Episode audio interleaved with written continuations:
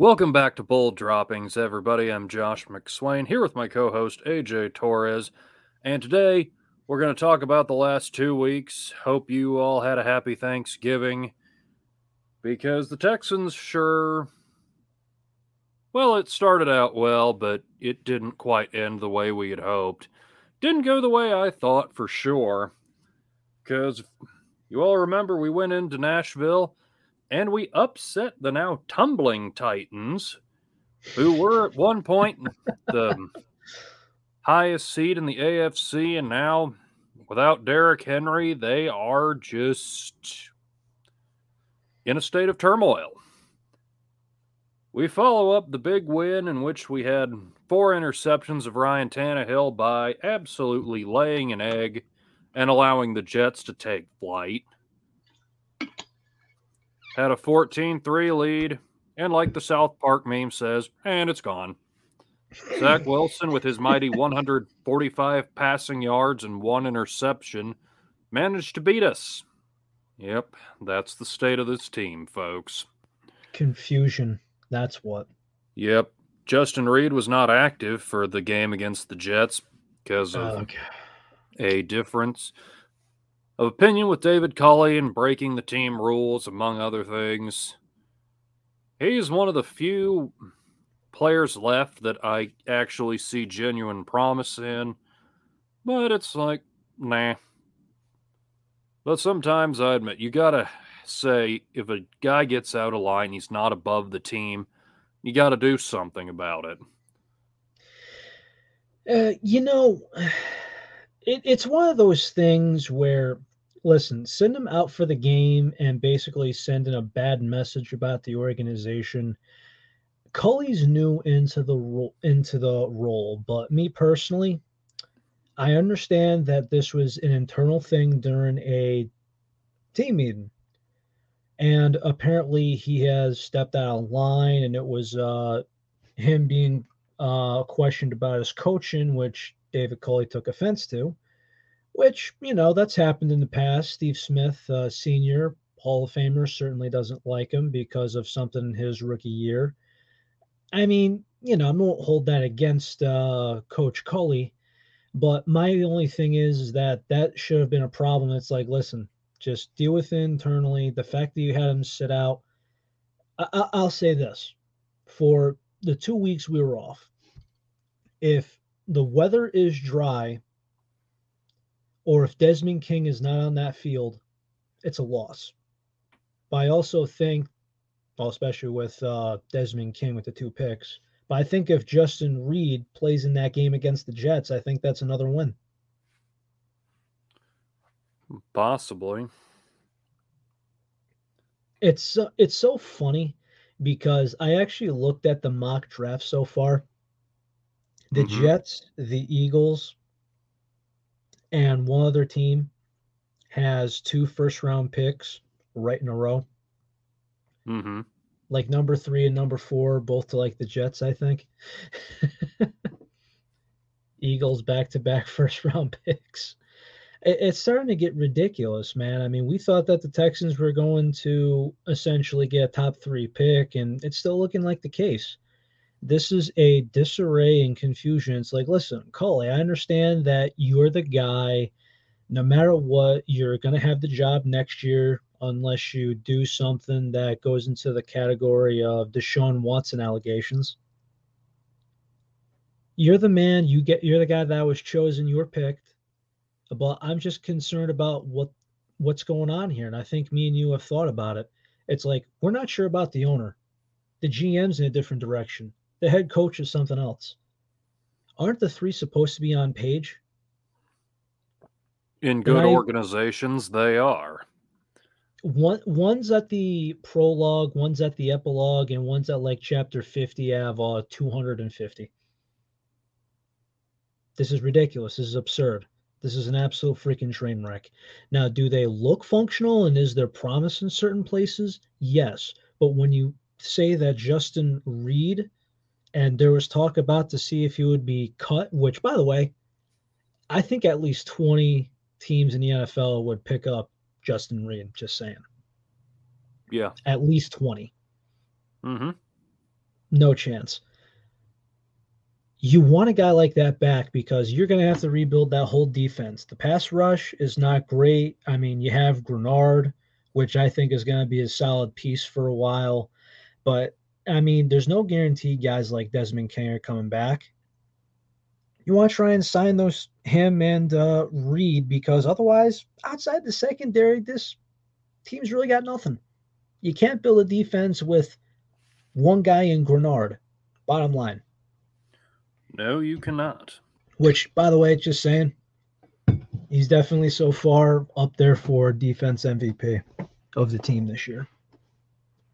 I mean, who else would you put against him? Would you put Grugier-Hill up there with his team leading 68 tackles? Cunningham just behind at 67? There really isn't a lot of competition for that.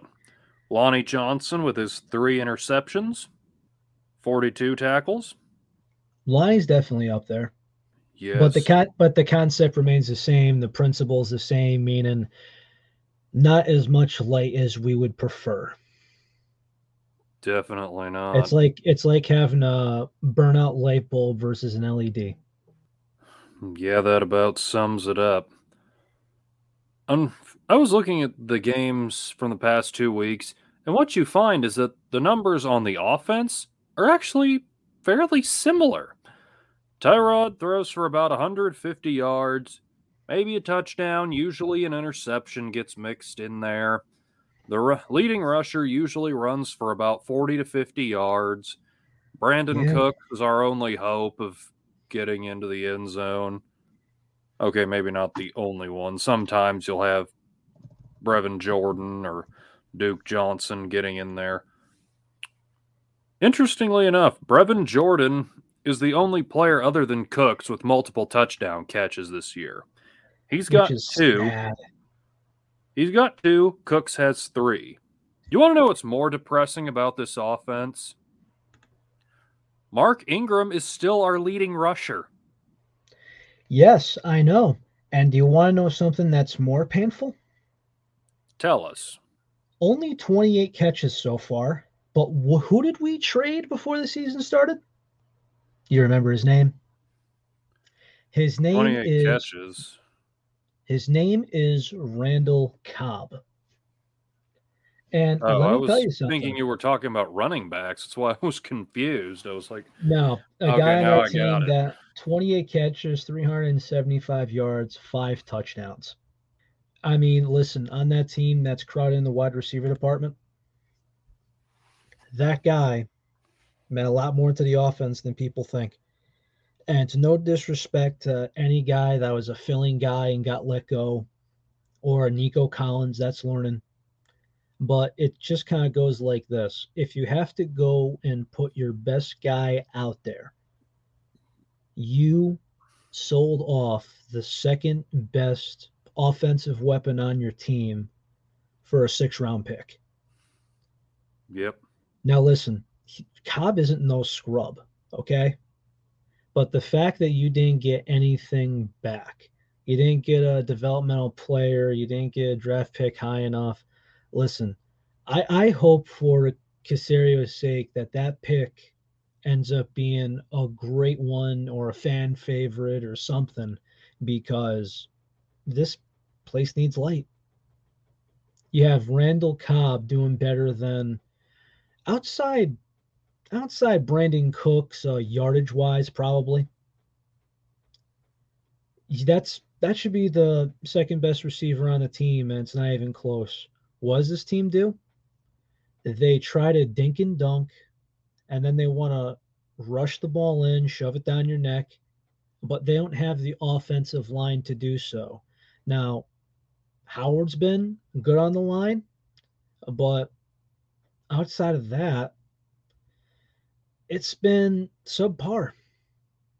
And you can't have a good goal line rush without a good offensive line because you have 11 guys going after, I'm sorry, how many offensive linemen? Five, seven, even eight? Everybody Everybody's subpar versus those 11 guys. Everyone knows what play is coming. It's halfback dive, and most of the time they get stopped. It's no disrespect to the running backs. Phillip Lindsay was talented, but it's got to stop. It's absolutely got to stop. It's disgraceful. 3.2 yards a carry. Not that that's anything to really brag about. So David Johnson is the leading rusher of guys still on the team with still under 200 rushing yards. And then you got Tyrod at 135, who's next. It's just like defensive coordinators have to love playing against us because we got no diversity at all. It's just, yeah, we could throw to Brandin Cooks. That's about it. Yeah. And what do you do? You run the ball up the middle, you look for Brandin Cooks, or you find a wide receiver, a tight end in the flat. Have you ever noticed that trend? It's like, hey, it's third and 15. Let's throw the ball to the flat and let's punt. Who the hell does that? It's like, try, damn it, try. Well, I mean, a lot of teams try and play the field position game and just trying to hang in another round with this other team. But I mean, I guess you think about the risk of throwing an interception on a play more than 15 yards down the field. Some coaches are overly conservative and want to say, hey, let, we'll get them next time. But it is really interesting because you've talked before numerous times about old type gunslinger quarterbacks. I was reading a story the other day that whenever Phil Simms was playing for the Giants and Bill Parcells was the coach, that he would tell Simms, if you don't throw two interceptions today, you're not taking enough risk. Could you imagine that today? Today's a different game because I'll give you a prime example. The prime example is if you take a guy like Dwayne Haskins. Think think about it this way: if Tyrod Taylor, Zach Wilson, Baker Mayfield, if they throw for 150 yards and a touchdown, it's okay mediocre. Dwayne Haskins throws two uh, about 180 yards, a touchdown, and two picks. He's garbage. It's like you throw two picks, one quarterback is labeled as garbage. Ryan Tannehill threw four interceptions, two to Desmond King, but it was absolutely pouring rain. And if you had to put an asterisk on any game, it was because that game was absolutely, it was painful to watch, no matter who you rooted for. That was an ugly game and both quarterbacks couldn't really get a grip on the ball. No, Ryan they really Tannehill, couldn't.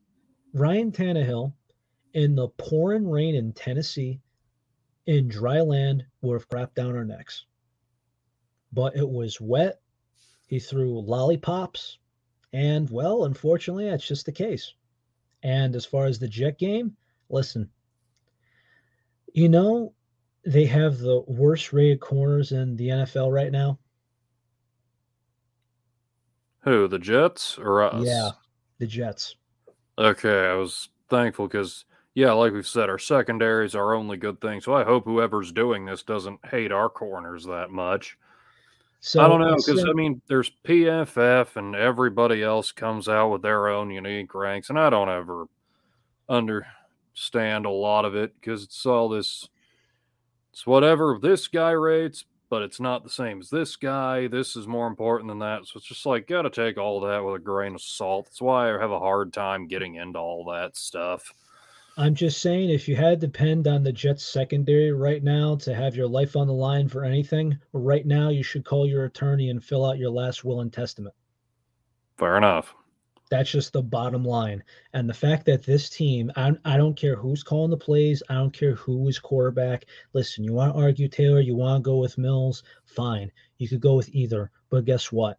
Nobody on this team could put up that effort against the Jets. Come on. It's disgraceful because the way that defense plays, unless I'm proved otherwise. Every team in the NFL, outside maybe the Lions that don't have their act together, should be able to score 20 plus points in that game unless it is horrific weather. Right. It was good playing against the Jets. And what happens? Disappointment. Mm-hmm. You had the future governor of Utah and Zach Wilson show you up. It's embarrassing. It's absolutely embarrassing. Offensively, I that's unfathomable. Listen, I won't blame the defense because anytime that this defense, because they have a wide receiver who could really run the ball and Elijah Moore, he is a lot more talented than people are giving him credit for. Uh, Michael Carter, also uh, talented, who, who's proven himself. They have the tools on offense. The defense, I think, did their job. But this offensive unit, when you needed them to show you something, and they had the bad defense to show you what they're made of, they fooled around, they didn't make their plays. And what happened when you really need them to pull through? They browned their pants and effed up the whole program. Yeah, pretty much. Disgraceful. Yeah. Painful. So these last six games, as we look at them, I don't know that we're going to get any more than one win out of them, if that. And I just wonder is the team just going to throw in the towel and just quit on David Culley? And if that happens, could Culley be out of here and looking for another guy this offseason? I still think it is doubtful that very doubtful Culley would get canned at this point. Mina, obviously, I've had my theory for a long time that Caserio is just buying his time in a head coaching search, and he's just trying to get some foundation of a roster going and then get his true desired head coach in here. But yeah, that could take some time. We're just going to have to see what ultimate roadmap Caserio lays out. But just as long as the players continue to play for Culley, it's all I'm really hoping for at this point. but now, as we look forward to the rest of the year, we got those games back to back with the Seahawks and at the Jaguars, which are games that could be winnable. But those don't happen until we go through another encounter with the Colts, which happens this Sunday. And last time we played that team, oh boy, there was lots of pain. Not only that, but listen, it doesn't matter if you call oh, this division, that division. Right now, if I had to vote an MVP, his name is Jonathan Taylor. And it doesn't matter if Greenard ate his Wheaties that morning. This team is just not built to stop him on his. Jonathan Taylor on a bad day is still going to clobber this team. Sadly. Jonathan Taylor got stopped by Tampa, and by stop, he still rushed for 83 yards and a touchdown. Mm-hmm. The Bucks' defense is just phenomenal. What the hell is he going to do with a defense that's in shambles? You're going to have, listen, as far as throwing the ball, I get it. Once it's going to be inconsistent. But if you give Jonathan Taylor the rock and have him run off tackle with that good offensive line, who, as far as I'm concerned, is healthy right now, is there a chance that he could go for 200 yards, if not close to it? I think it's likely. Well, 200 yards is always a tough wager to make. I mean, you look at the first game, he ran for 145 on just 14 carries. That's averaging over 10 yards a pop, which is yeah. ridiculous. Two touches.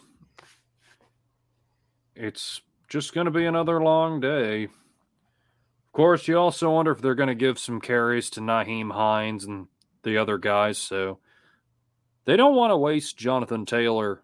Well, I shouldn't say waste. Use him up too quickly. They want to preserve him for the stretch run.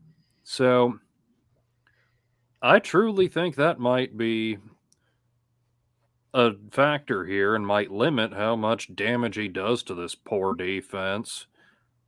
I can't see him getting more than 20 touches in this game, just out of the Colts wanting to preserve him.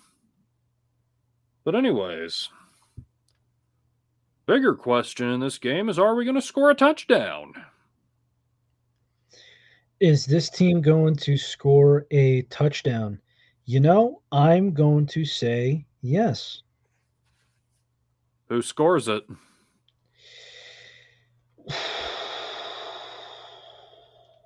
Hmm. Who scores it? Hmm. We got Johnson, we got Cooks, we got Jordan, we got Taylor on the ground. You know, let me throw an odd one here. Okay. I might I might as well take a shot in the dark and be crazy since I'm here and we're already debating about touchdowns with the Houston Texans. So bear with me here. What if I just go out on the women say Nico Collins? All right, I like that. Let's just go crazy because we're crazy. Yeah. I'll throw my own in there. How about Jordan Akins? Jordan Akins. Yeah, it's a good uh, name, uh, good uh, hat to throw in the ring, huh? Yep. But he- here's the painful question, and we ask this every week. Final score. Oh boy. I think I'm going to go with Colts 30 and the Texans 10. How about I go 31 to 13 Okay. in favor of the Colts? So I think that's four touchdowns and a field goal for the Colts. I think it's going to be a touchdown to uh, field goals for the Texans. All right. And I think that's fair because if you look at on paper, if you look at the MVP candidate right now in Jonathan Taylor, and let me tell you something.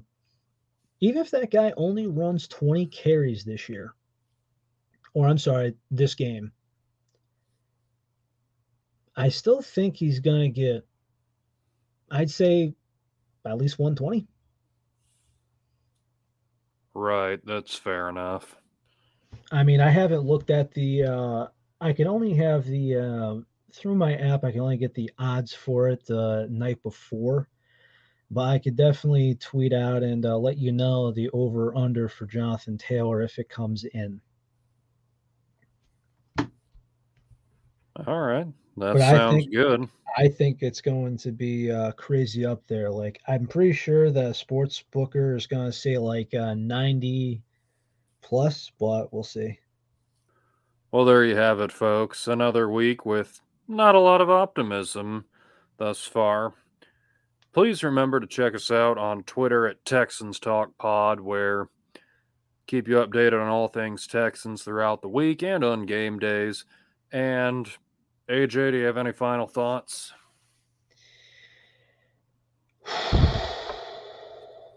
Watch hockey. Even though there's still no NHL team in Houston, Hey, that's let- what we're going with, folks. by by that that means watch one. Think think of it. As we record this, January, I'm sorry, December 1st of 2021, there's going to be a baseball lockout, which basically Mhm. it's here. Yep. The Rockets are rebuilding, and unfortunately, John Wall doesn't even have a piece of action. And then you have the Texans. Watch a hockey team. May not even be in Texas. Who knows?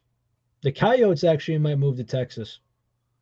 Yeah, there have been rumors about that. I know that Tilman. Oh, I always forget how to say the guy's last. The Rockets owner. He wanted to bring an NHL team in, but that kind of flamed out quickly. Yeah, and I don't think that many Houstonians would be caught dead rooting for a Dallas team in the stars. So exactly. after that, it's like, who's left? Who's the next eh, closest NHL team to Houston? Would it be um, Nashville and the Predators? I don't think many people would be up for that. You got the St. Louis Blues, maybe. I mean, at that point, I mean, I mean, there's Florida.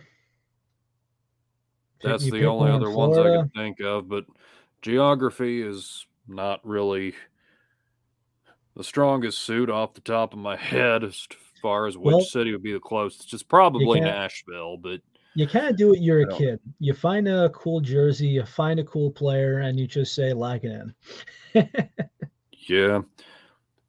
Or maybe you're a snowbird that comes south and you'll root for one of the Canada teams. That's always a possibility. Very true. Okay. So that just sums it up for us. So, on behalf of AJ Torres, I'm Josh McSwain. Thank you all once again for listening. We'll see you next time.